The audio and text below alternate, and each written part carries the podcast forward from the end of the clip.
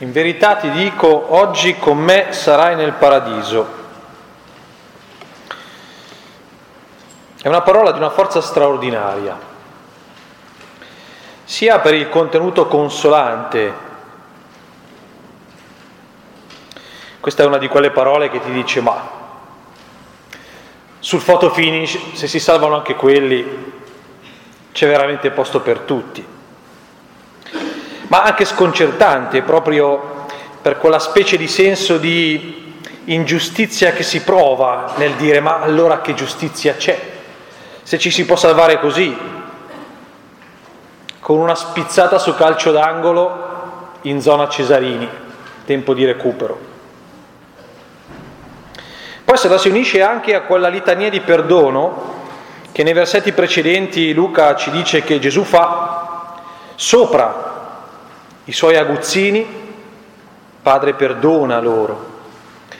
Luca usa un verbo che tradotto in italiano bisognerebbe dire così, Gesù continuava incessantemente a ripetere, Padre perdona, Padre perdona, Padre perdona, Padre perdona. Quella litania di perdono unita a questa parola, oggi sarai come nel paradiso, rivolta a quello che chiamiamo il ladrone buono, è un messaggio di una forza straordinaria e insieme sconcertante, che capiamo subito, ascoltandolo, che non possiamo trattarlo con leggerezza, che non possiamo riservargli quel trattamento un po' improntato al murarismo o un po' alla praticoneria che spesso teniamo nei confronti delle espressioni evangeliche, tentando di tradurle sempre in un comportamento da tenere della serie ah sì Gesù ha perdonato sulla croce, ha detto perdono, allora anch'io devo perdonare, allora anch'io devo essere buono, allora anch'io devo imparare a chiedere perdono come il ladro buono, ammesso che il ladro buono chieda perdono. Non dobbiamo cadere in questa tentazione. Bisogna avere il coraggio di dare a questa parola lo spessore che ha. Qui non c'è in gioco un condono all'italiana, C'ha le combinate, però arriva un certo momento in cui versando pochino metti a posto le cose. Sì, è vero che è un condono, anche un condono, c'è qualche cosa che viene rimesso a questo ladro. Però si intuisce, sentendo lo sconcerto che proviamo, ascoltando lo sconcerto che proviamo davanti a questa parola, che qui c'è qualcosa di più. Gesù sulla croce, infatti, non è un semplice modello di buon cuore, di generosità, non è neanche una specie di eh, esemplare del martire cristiano. Bisogna andare un po' più in profondità e rispettare ciò che, che gli evangelisti fanno del crocifisso, cioè ne fanno il martire per eccellenza, nel senso in testimone. Lì sulla croce non c'è in gioco un esercizio di perdono e di buon cuore. Lì sulla croce c'è in gioco una rivelazione. È come se Gesù con quelle parole, Padre perdona, Padre perdona, oggi sarai come nel paradiso, è come se Gesù tirasse il sipario, lo aprisse e dicesse guardate, guardate adesso, vedete? Vedete com'è fatto Dio? Vedete adesso il suo volto che tratti ha? Quelle parole, quella situazione, quell'evento è la rivelazione dell'amore del Padre. Quindi evitiamo di leggere queste parole con quel moralismo un po' volontarista che, al quale facevo riferimento prima, oppure anche nel suo opposto, cioè in quel fatalismo un po' autoassolutorio per cui si guarda Gesù sulla croce che perdona e poi si dice sì vabbè ma lui è il figlio di Dio. Lui perdona così, io, io mi arrangio. Andiamo più in profondità, facciamo un lavoro di contemplazione. Fermiamoci, lasciamo parlare questa parola, lasciamoci stupire, mettiamoci in atteggiamento contemplativo e per farlo proviamo a collocare queste parole, le ultime dette da Gesù, oggi sarai come nel paradiso, nel loro contesto, proviamo a ricostruire il contesto in cui queste parole vengono pronunciate e proviamo anche a, a mettere lì quella specie di corona di gesti che Gesù insieme al ladro buono compie sulla croce e che fanno da contorno a quella parola. Anzitutto il contesto. Qual è il contesto in cui questa parola sconcertante viene pronunciata? Anzitutto è il contesto del fuori le mura.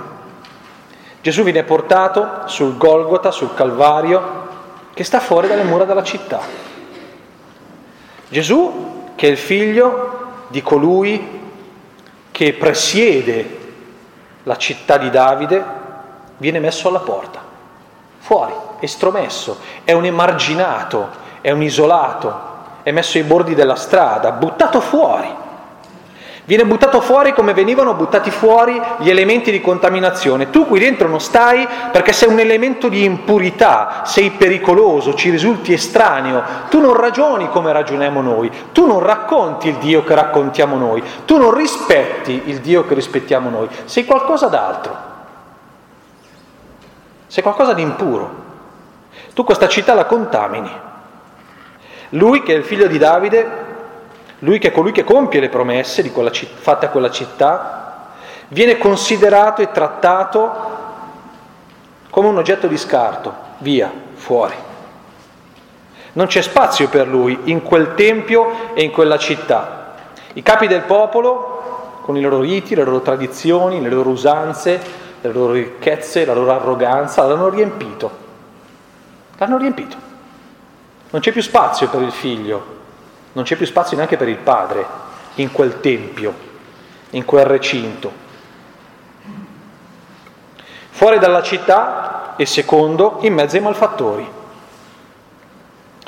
Quelle parole, oggi con me sarà nel paradiso, vengono pronunciate fuori dalla città santa e in mezzo ai malfattori. Gesù viene collocato tra gente di malaffare. Non è una novità per il Vangelo di Luca. Ci racconta il Vangelo di Luca che quelli erano i suoi amici. Per quelli era venuto, a cercare quelli era sceso. Era considerato un uomo dalla pessima reputazione, amico dei pubblicani, dei ladri e delle prostitute. Nulla di nuovo. Sembra che abbia fatto di quei perduti, di quei malfattori, di quei dannati, la sua compagnia preferita. Potremmo dire così, che i bassi fondi sono stati casa sua, Quell'andare a morire fuori dalle mura in mezzo alla gente di malaffare vuol dire andare a morire a casa. Come si fa? Come si dice? Vorrei tanto morire a casa mia. Lui muore a casa sua. Ha compiuto l'azione inversa rispetto a ciò che i farisei compiono nei suoi confronti. Lui, a coloro che sono maledetti, si è fatto vicino, mentre loro allontanano ciò che è maledetto. Il maledetto, colui che è trattato come un maledetto, Gesù trattato come un maledetto, è il Dio dei maledetti, prima che dei santi. Quelli adorano il Dio incontaminato, il Dio dei puri, il Dio dei perfetti, il Dio esigente, il Dio asettico, il Dio disinfettato, per incontrare il quale bisogna disinfettarsi. Il Cristo in mezzo ai malfattori fuori dalla città racconta che il Dio di quel popolo, del suo popolo, del popolo di Cristo, è un Dio contaminato, contaminato, è un Dio sporco, è un Dio impuro, è un Dio che non cura la reputazione propria, ma vuole nobilitare la reputazione altrui. Io non ho vergogna di essere amico dei malfattori, Voglio che loro siano guardati con la dignità con cui si guarda me, quando capirete chi sono. Sembra che sia uscito dal recinto del Tempio prima che lo cacciassero fuori e si sia costruito un Tempio alternativo nel quale ha preso casa per non partirne più, il Tempio dell'umanità ferita, smarrita, perduta e peccatrice. Quella è casa mia, quella è casa mia. Terzo, quella parola, oggi con me sarà nel paradiso, risuona in mezzo a un concerto di insulti, di insulti, di sbeffeggi. La traduzione letterale sarebbe proprio così, gli facevano le boccacce, lo sfottevano, diremmo noi oggi. non solo estromesso ma anche oltraggiato, dileggiato. Lo scherno e la derisione infangano, rovinano la reputazione, ma di più ancora, chi viene deriso ne esce con il volto deformato, caricaturato. La derisione, lo scherno cancellano il volto autentico della persona per farlo apparire sotto una luce diversa. Il naso più lungo del dovuto, le orecchie più larghe di quello che sono, il mento più pronunciato di quello che è davvero. Gesù viene ridotto anche lui a una macchietta, una figurina, un buffone. Come si fa a prendere sul serio un buffone? Ne viene cancellato e deformato il messaggio, il corpo, il messaggio, l'identità, il buon nome, Oggi mentre riguardavo un po' la meditazione mi veniva, e rileggevo alcune cose del viaggio di Papa Francesco in Messico, mi veniva da pensare alle volte in cui anche hanno cercato di far passare questo Papa come un giocherellone, un buffone. Gli piace scherzare, fa così col pollice, strizzare l'occhiolino, ma non vedi che è un buffone. La caricatura è uno dei modi più, più, più potenti per violare la libertà dell'altro, per compromettere, per compromettere l'altro. E chi lo prende più sul serio poi? Quarto, un luogo, uno spazio, un contesto di solitudine e di lontananza. Non lo abbiamo ascoltato nei versetti che abbiamo letto, ma nel prosieguo del brano viene, viene descritta così la situazione di Gesù, non c'è più nessuno. Non solo non ci sono i suoi, anzi ci sono ma sono lontani con le donne, laggiù, lontani. Non c'è neanche il padre. Il padre non c'è, è assente, non c'è il padre, non ci sono i suoi. Un uomo solo è un uomo morto, anzi forse un uomo solo non è neanche un uomo. Non è bene che l'uomo sia solo. Quando è l'uomo solo non è più se stesso. La situazione in cui Gesù è è una situazione in cui c'è la sua identità che viene messa radicalmente in discussione da tutti questi elementi che ho sottolineato e che convergono nell'ultimo elemento di contesto, che sono quelle parole, le stesse risuonate all'inizio del Vangelo di Luca sulla bocca del tentatore. Se sei il figlio di Dio, salva te stesso. Gliel'aveva preannunciato che sarebbe tornato al tempo opportuno. E non c'è tempo più opportuno per la tentazione che quello della debolezza e della sofferenza, perché il nemico è un vigliacco, eh? E mica ci attacca dalla parte dove siamo forti, mica ci attacca quando siamo in forma, ci attacca quando siamo stanchi, quando stiamo soffrendo, quando siamo in difficoltà. E torna e riecco la tentazione. Se tu sei il figlio di Dio, ma sei sicuro che sei figlio di Dio? Guardati attorno, su, non vedi? Non senti? Sei solo? Padre non c'è? Sei ridotto a una caricatura di te stesso?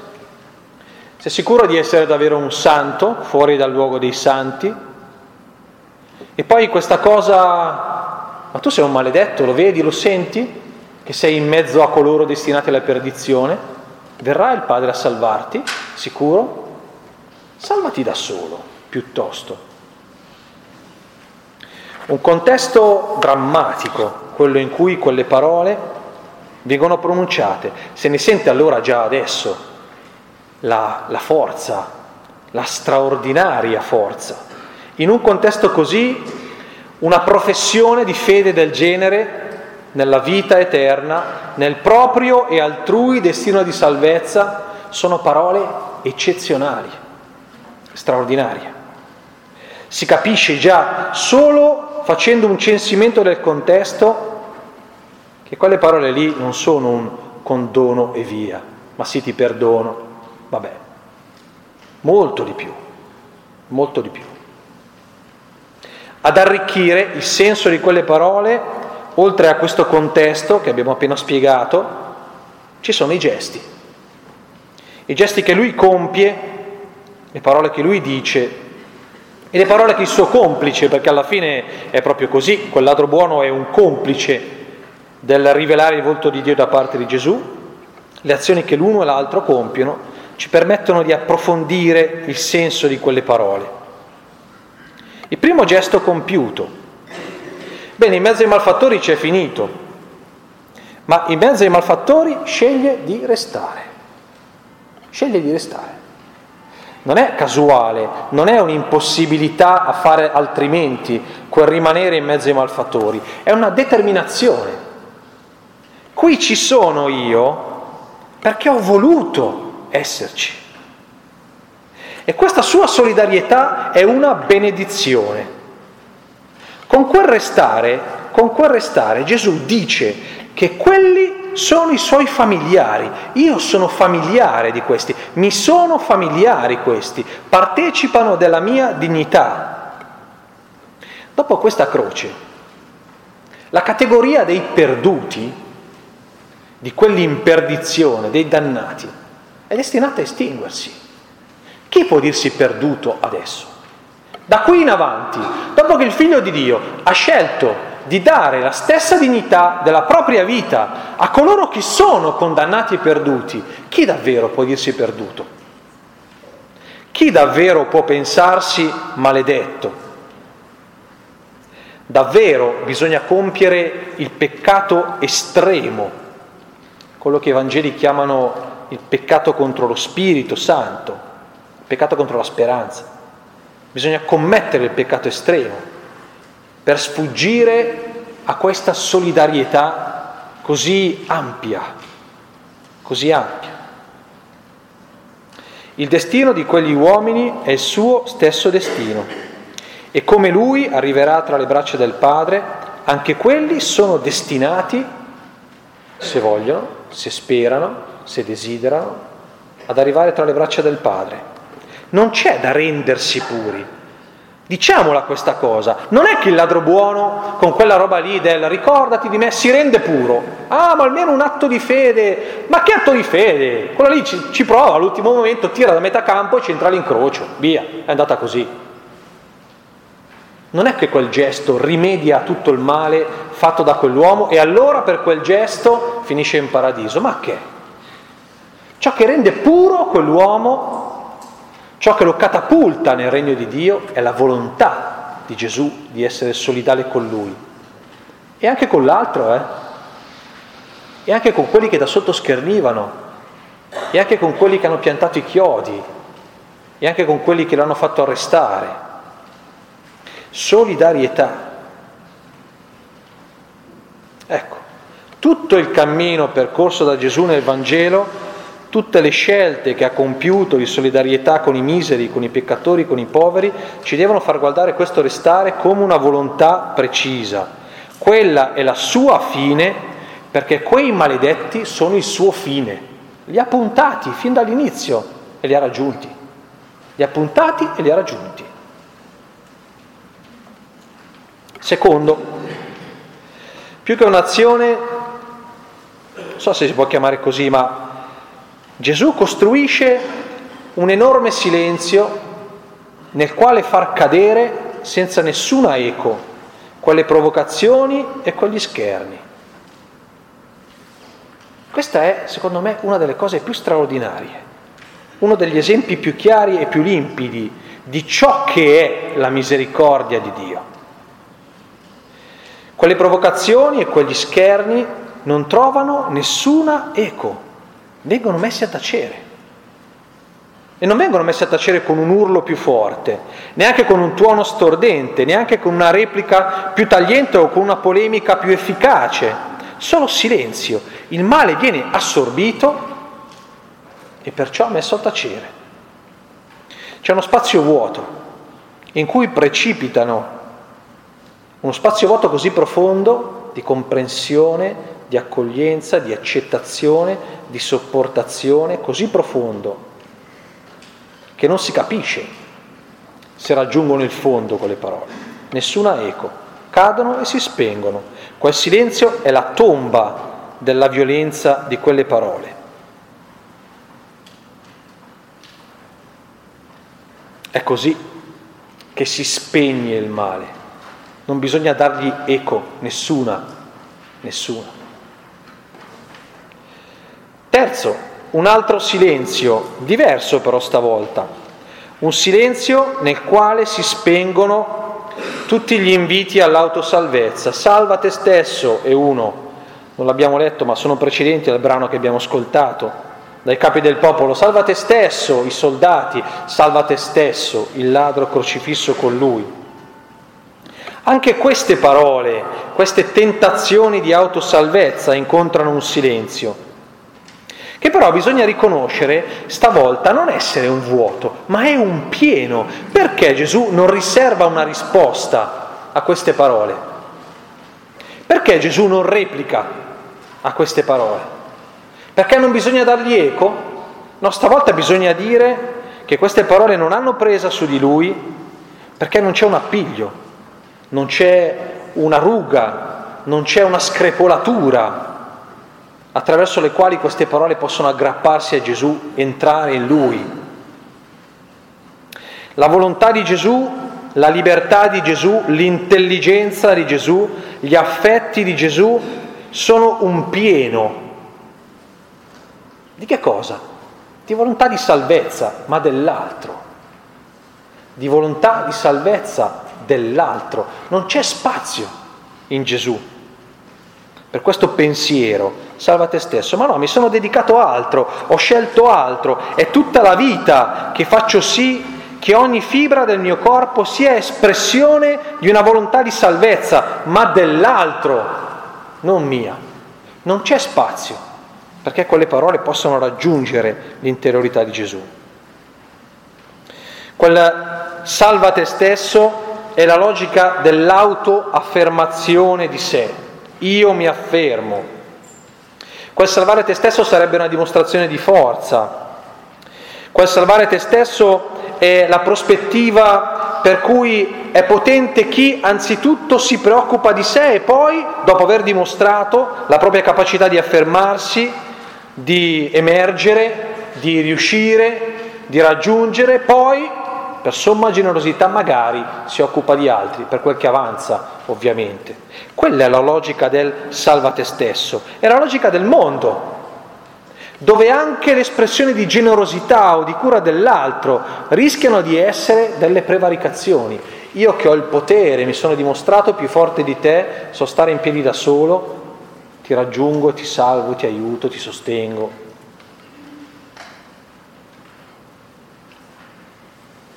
Non c'è spazio per Gesù, in Gesù per questo. Una vita dedicata all'affermazione dell'altro, non di se stesso. Il povero che deve essere risollevato, il cieco che deve tornare a vedere, la prostituta che deve essere redenta, il pubblicano che deve tornare ad essere chiamato figlio di Abramo come Zaccheo.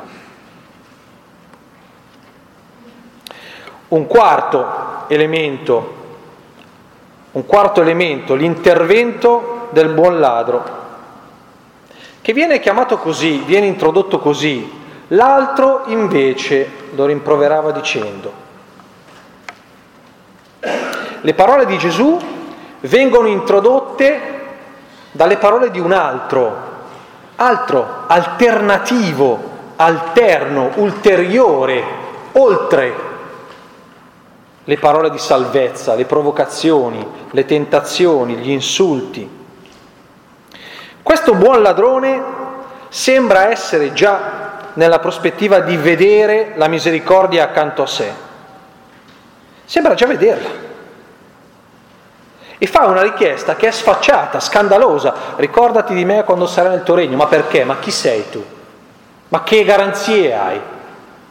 Presenta un credito se vuoi essere ricordato, dimostra una parentela se vuoi entrare nel regno dei figli. Ti sei accreditato, in che modo? Ti sei guadagnato l'ingresso e quando mai? Chi sei tu per osare una richiesta così scandalosa? Ma lui può perché guarda le cose da un'altra prospettiva, è alternativo il modo con cui lui sta guardando Gesù, è alternativo rispetto alla logica del merito e anche quella del buonsenso, alternativo. La risposta di Gesù, la conferma di Gesù che viene dalle sue parole, ci dice che davvero la logica di Dio allora è una logica alternativa. E infine l'ultima, l'ultimo gesto, l'ultima parola che fa da, conto, che fa da, da corona, che ci permette di approfondire il senso di quel oggi sarai con me, è appunto quell'espressione oggi. Il buon ladro chiede di essere ricordato, mi ricorderai, mi abbandonerai, mi lascerai da solo oppure vuole un impegno per il futuro, vuole una garanzia per il domani. E invece la risposta è un oggi. Oggi. La salvezza di Dio è un presente, non un futuro, è un presente. Per questo è anche un futuro, perché è un presente oggi e sarà un presente anche domani e dopo, il giorno dopo ancora. È un presente, anzi, anzi potremmo andare così, eh, dire così con un mezzo gioco di parole. La salvezza che viene promessa è una presenza, è una presenza. Oggi sarai con me, un presente che è una presenza, un presente in cui sperimentare una presenza. La salvezza non è avere la fedina penale immacolata e dire oh adesso sono a posto, le ho pagate tutte, ce l'ho fatta, ho avuto uno spunto di fede sul finale, me la sono guadagnata. No, è sentire un altro che ti dice sì, voglio che sei con me. Questa è la salvezza. E la guadagna non chi si merita quelle parole, ma chi ha il coraggio di chiederlo. Mi tieni con te? Sì, ti tengo con me. Perché? Perché io sono colui che sta a fianco, sono colui che sta con voi, sono colui che è con, sono colui che cerca la comunione, che desidera, che la desidera fin dalle origini la comunione con questo uomo e non posso rinnegare me stesso. E se tu me la chiedi, eh, io mi sciolgo perché, perché sono fatto per quello, perché sono quello, colui che sta con te. Dio salva con il suo esserci qui e ora, oggi come ieri e così domani. È immediata la salvezza. Chiede e gli è dato, appunto, chiedete vi sarà dato. Chiede e gli è dato. Perché è così immediata? Perché è già lì, è già lì, è presente, è prossima, è vicina. Non è dunque un'uscita di emergenza che si apre al momento opportuno perché si possa entrare alla sua presenza, ma piuttosto il contrario, lui che ieri, oggi, domani si rende presente e prossimo. Allora da, quel, da questo contorno che abbiamo descritto, da questo insieme di gesti e di parole che avvengono sulla croce, quale racconto di misericordia ascoltiamo? Questa parola straordinaria, oggi con me sarai nel paradiso. Quale racconto di misericordia c'è qui? Ovviamente, l'abbiamo intuito raccontandolo e descrivendolo, l'abbiamo già anticipato, molto, molto di più di un semplice perdono. Qui non c'è in gioco semplicemente il perdono di tutte le ruberie di questo qua o dei crimini che può aver commesso. Questo racconto ci fa intuire che la misericordia di Dio è qualcosa di più che un semplice ripulita alla fedina penale qualcosa di più ampio, di più vasto, di più ricco. Tre cose mi veniva da dire riguardo al racconto della misericordia che c'è sulla croce tra il ladrone buono e Gesù. Il primo, la misericordia di Dio è anzitutto un'istanza di comunione, una volontà di comunione che resiste, che si afferma, che lotta per affermarsi anche nelle condizioni più, più sfavorevoli, anzi anche quelle che sembrano eh, affermare esattamente il contrario, il contrario, come quelle sulla croce. Ma quali possibilità di comunione ci sono lì? Tra uno e i suoi aguzzini, tra uno e coloro che si prendono gioco di lui, tra uno e un altro a suo fianco che tutto ha tranne che la dignità di stare alla sua presenza. Che grado di comunione è possibile? Nessuno. Eppure lì viene realizzato. I malfattori vengono dichiarati suoi familiari e di quelli che sono suoi agozzini Se non possiamo dire proprio questa parola, forse, dobbiamo avvicinarci molto. Padre, perdonali. Un'istanza di comunione fortissima, che ha questa caratteristica, questa caratteristica. Anzitutto io voglio che tu sia, che tu ci sia, sempre, per sempre. Io ti voglio, ti voglio, voglio che tu ci sia. Perché vuoi che io ci sia? Ma non so, mi sembri bello, mi sembri buono, mi sembra una ricchezza, ma non importa questo, non ti basta la mia volontà che tu ci sia? Una volontà che non si ferma, che non si spegne e che non dipende da condizioni favorevoli. Ah, io voglio che tu ci sia, ma a patto che tu sia buono, bravo, bello, simpatico, attento, che tu creda in me, che tu sia disponibile a obbedire ai miei comandamenti. No, no. La misericordia è l'affermazione del io ti voglio. Comunque, ma se poi faccio il ladrone tutta la vita, e figlio mio, ti sei rovinato la vita, ma io ti voglio lo stesso, non è che non ti voglio più. E se alla fine della vita, dopo averla rovinata del tutto, io ti chiedo di tenermi con te, e ti ho voluto io, e cosa faccio? Ti butto via. Un'istanza di comunione incrollabile, indefettibile. Secondo, l'aspetto dell'essere fuori dal recinto sacro è l'elemento più sconcertante. Questo evento di misericordia sembra accadere nel luogo meno appropriato, in uno spazio maledetto, è nella circostanza meno prevedibile, nel posto meno meritevole. Ma come si fa a farlo in quel posto lì? Ma non è degno, ma non è il posto giusto, ma non va bene, ma un po' di, un po di dignità. E invece no, fuori, fuori. Perché la misericordia di Dio è il segno vero che questo è un Dio in uscita. La misericordia di Dio è Dio che esce, che va là dove nessuno pensa che Dio possa essere, a raggiungere quelli che tutti pensano che Dio non vuole. Questa è la misericordia. E questo avviene nel racconto che abbiamo ascoltato. Non è raro per la verità che gli spazi sacri diventino degli spazi esclusivi, oppressivi, asfittici, che perdono l'immagine di Dio e prendono la somiglianza di quelli che li hanno edificati. Non è raro che anche gli spazi cristiani abbiano questa caratteristica. Spazi sacri cristiani che tutto hanno tranne che i tratti del volto del Dio della misericordia. Non è raro che le istituzioni che si propongono come i custodi del sacro divengano un ostacolo alla visione autentica di Dio. Al tempo di Gesù è successo. È successo anche nei cristiani, succede anche nei cristiani. Che le nostre istituzioni qualche volta, i nostri recinti sacri, diventano il luogo più distante dalla misericordia di Dio.